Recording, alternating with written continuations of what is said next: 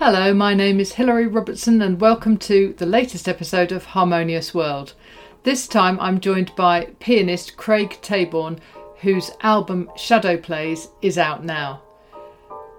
This is a great album and beautiful music, as I'm sure you can hear on this track, which is called Shadow Play. And I hope you enjoy listening to my conversation with Craig. Well, welcome to Harmonious World, Craig Taborn. Thank you for joining me. I'm happy to be here. So, we're talking about Shadow Plays, which is a really fascinating album for so many reasons. Wonderful.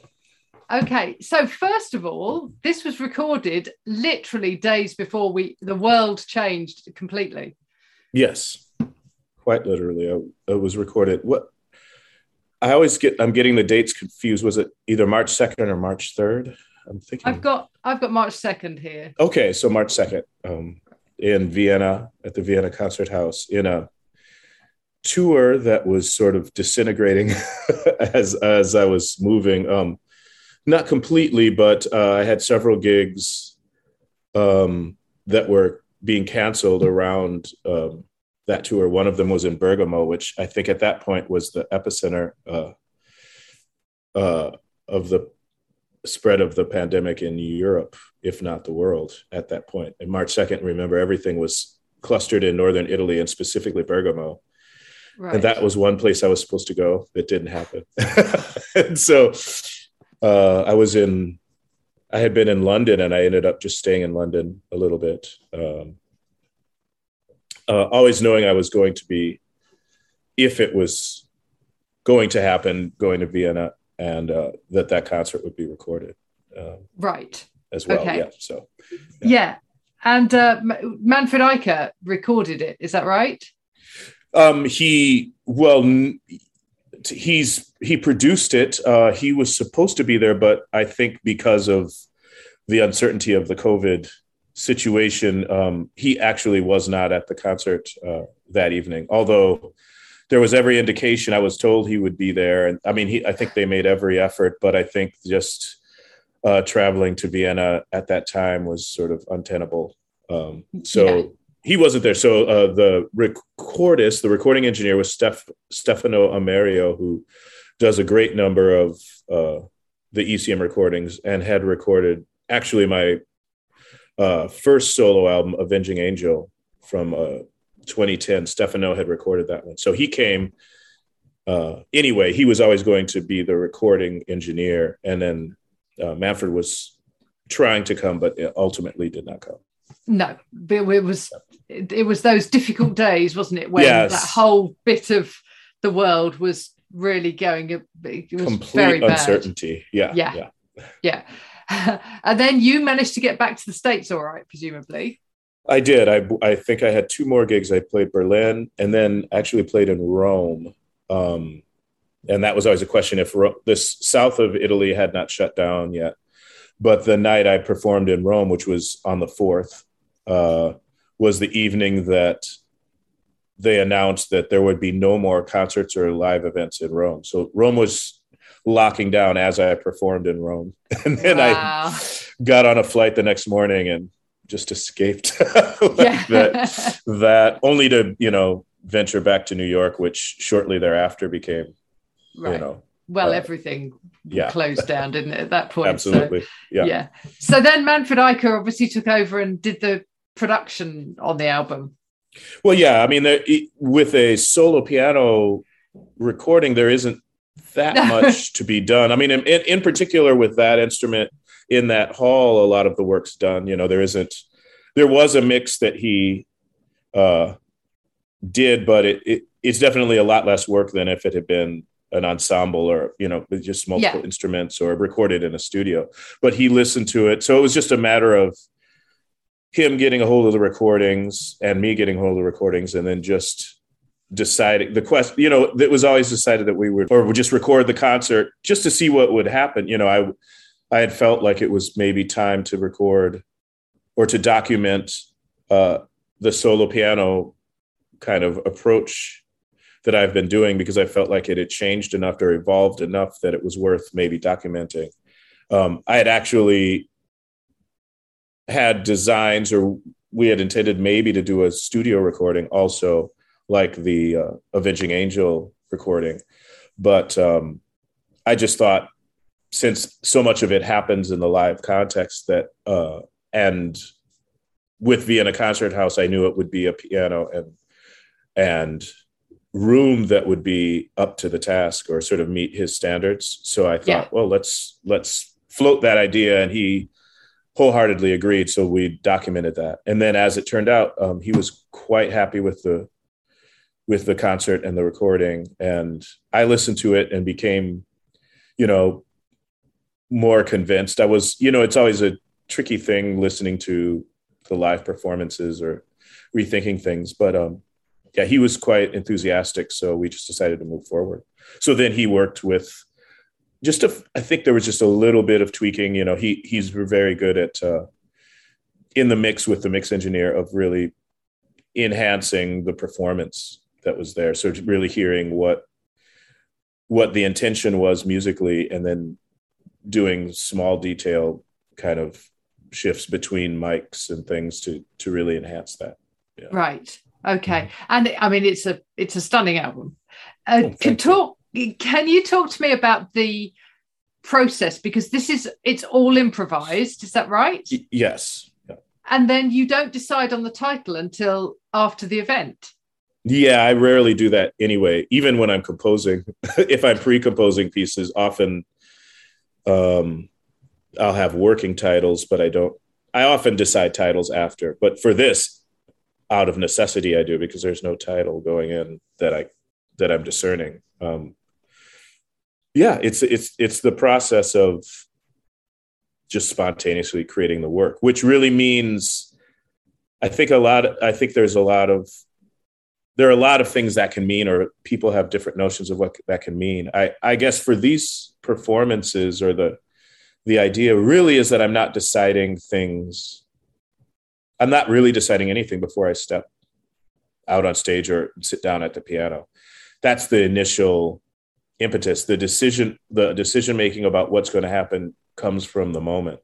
And there's a lot of intention behind that in terms of understanding the the creative process which is that you really don't know what the context wants until you're there in a lot of ways so it's it's it's easier to make vital decisions then because if if you're making decisions beforehand then you're almost conditioning you're setting up a condition that has to be met by that moment. You know what? You like if I decide a set list before I enter a concert hall, I'm assuming a lot of things about the piano, the acoustics, the audience, and all these things. And a lot of times those can be wrong, and then you're then you're forced to kind of adjust. So I kind of get rid of that whole problem in a way by just seeing what's uh, what it wants to be as it's happening. Then I'm, you know, in the space with an audience with that instrument and it's like and a lot of those decisions become clearer about what the next move should be it's almost sort of music at its most pure isn't it because it's in the moment it has that quality yeah i mean purity i you know i think pre-composed music is equally as pure in its own way so i'm not i don't think that anything any one process is better than another but um it is of that moment. So for that particular space in that moment, it certainly is. Which is one of the interesting questions about recording it and then listening back. When I I I maybe hinted at a little hesitance at first, simply because that music was so much of that space in that moment when I heard it recorded and I was sitting in my living room in the COVID lockdown, it was reading very differently to me. And I was not, I was like, hmm, is this does this make a good recording? I wasn't sure because I was more sure of what I was doing in that moment in that hall. And so listening back changes the conditions. But ultimately, I, I you know, I'm very happy with the album. But that does that's a different question in a in a way. You know, once it's yeah. documented for posterity and anyone can listen at any sort of space. I'm like, I was questioning if it's was reading well across different the possibility for it to be read well musically in different spaces and things. Yeah. Yeah. But yeah. it, it's it's a moment in time, isn't it? It's it's absolutely yeah. that moment. Yes, And exactly. especially with everything that was going on. You know, a, Mm-hmm. a mere a few miles away Mhm. in terms of people being hit by COVID nineteen Yes. and the impacts that I mean, those thoughts must have been going through your head. They must have certainly been going through the heads of the audience. Mhm. If I, I suspect if if any of us had known that the last gig we went to in March 2020 was the last gig we would go to for for some of us a couple of years, Absolutely. it's very different. So it's fascinating to to hear it in that context. I think. Yeah, it is. Yeah, because it. Yeah, that the question of the moment is always there, but that was a particularly heady moment in the world. Yeah. absolutely, absolutely. So, uh, how was your lockdown It once was. you got back to the states? I mean, it was like most of, I think, everyone. It was very strange and a bit disconcerting. Um, for me, aside from those obvious disadvantages, it was also productive in a lot of ways. I, I was able to accomplish a lot of projects um, that required more stasis, more being me sitting at home and working on things. So I made use of that time well because I really do spend a quite a bit of time traveling and performing in my usual life. And so it was a moment, the first time in 25 years where I I didn't have anywhere to go. you know, Yeah. anywhere else to be or any reason to be anywhere else. And so I was able to, you know, engage in that in a in a certain way. So there were several moments or periods throughout that kind of COVID year where I was able to accomplish quite a bit, you know. Then other moments where I didn't accomplish anything, where it became the malaise Yeah. set in, and yeah, yeah, you know, Yeah, but, uh, yeah, yeah, yeah, but I did a, I did get a number of things, like some composition projects and some recording projects that I could do at home. Uh, um, I was able to follow those through to the end, which I, I probably would not have done at all if I had the schedule. The schedule I had on my plate in 2020 was incredibly busy, full of of um, touring and and performing around the world, which is fantastic. But I, I would not have been able to accomplish some other things just for time's sake. right. Yeah. Absolutely. Um, so, what about gigs? Have you started playing again live? Yes, I just got back yesterday from uh, uh, like a two and a half week tour uh, in Europe, and I start another one next Monday. So um, I'm right in, and that was my first tour. I played a couple one-off concerts in Europe, one in Austria and one in Berlin, and then I came back for yeah some more concerts. But this this was the first proper tour where I was on the road for yeah, like I said, two and a half weeks. Right. And was that solo piano or was that with a band? No, uh, the, it it started actually uh, in Berlin at the Pierre Boulez Saal with uh, Kris Davis. We have a, a duo uh, that we do called Octopus, and then she all so we performed the piano duet, the two piano uh, concert, and then she had composed a suite of music to accompany a film. Um, and that was with a larger ensemble with with Ralph Alessi and Jim Black and a bassist named Miles Perkin.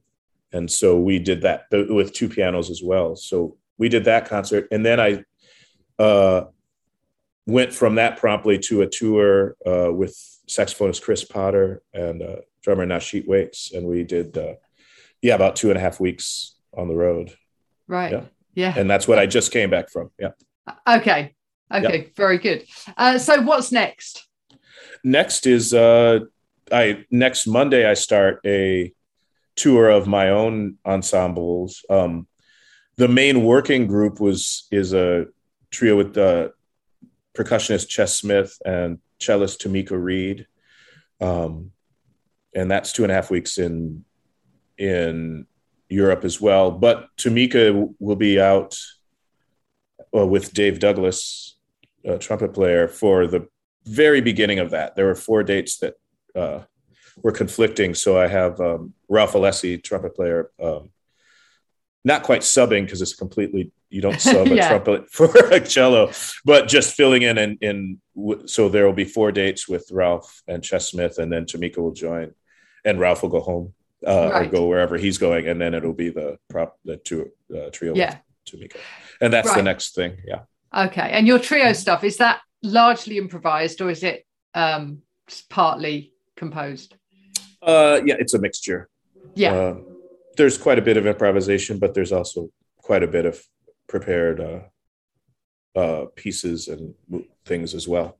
Right. Okay. And I guess I guess the more people you add, the more there is that need for sort of structure and.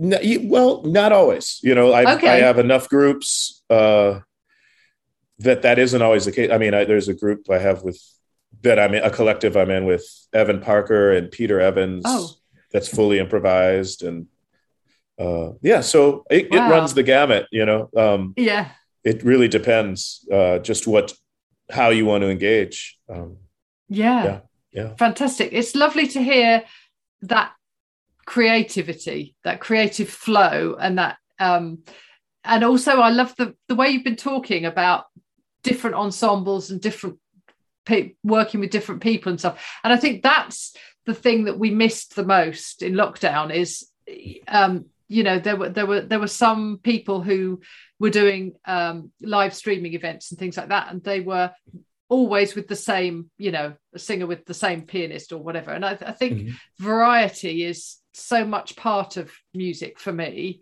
that, mm-hmm. it, that that's the nicest thing that's come now we've coming back we're coming back to yeah yeah i mean yeah that that possibility to engage i mean it, it really is a language of, of well especially with the improvisa- improvisational language is one that really welcomes these encounters and and and just engaging with different musicians and, and a diversity of musicians and a diversity of approaches you know and yeah. it's really enriching to do that and it's really enriching to do it with an audience because it really is as much as it's about the musicians interacting with each other, it's about the musicians interacting with an audience as well. And yeah. that was really driven home. I think we all kind of felt it with not having that connection of being in the same space with this with necessity of streaming concerts. There was something missing, although it yeah. was a there was a certain ingenuity to utilizing that technology. It's like, but it's not the same. And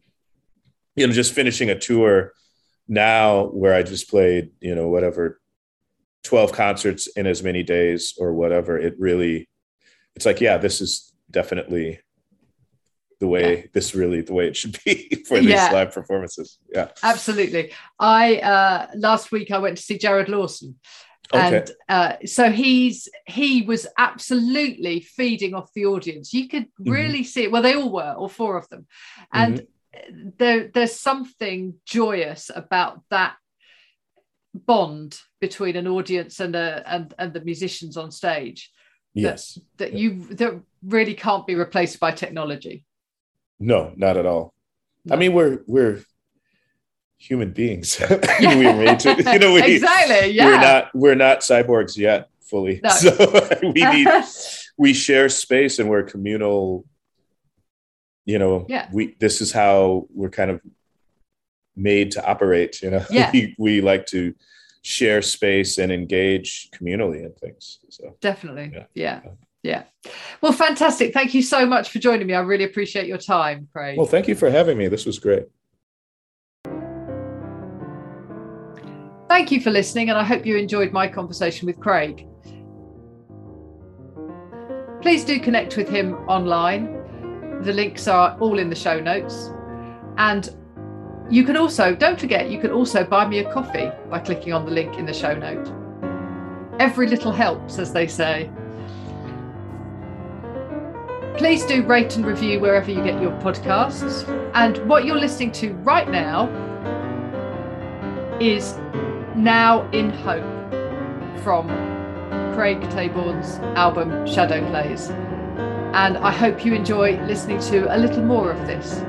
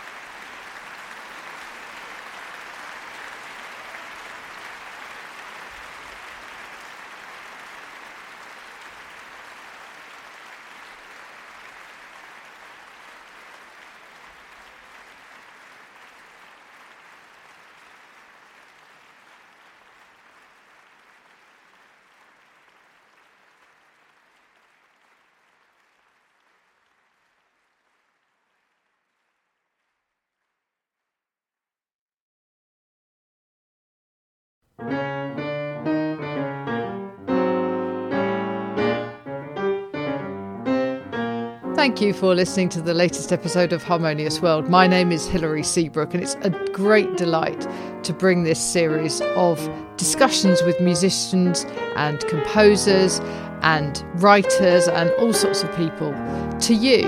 Obviously, there's no point in having a podcast if people aren't listening, and I'm very grateful to my listeners for doing so. Thanks also to Joe English for composing and performing this new theme tune. So, wherever you get your podcast, you can leave a review. You can share this with your friends and family, either as a link or on social media and that sort of thing. I'd be really grateful for that. Don't forget that you can subscribe now. There's a link wherever you get your podcasts. So have a great week and please remember why I started this, which is just to try and make the world a little more harmonious. Thanks for listening to Harmonious World.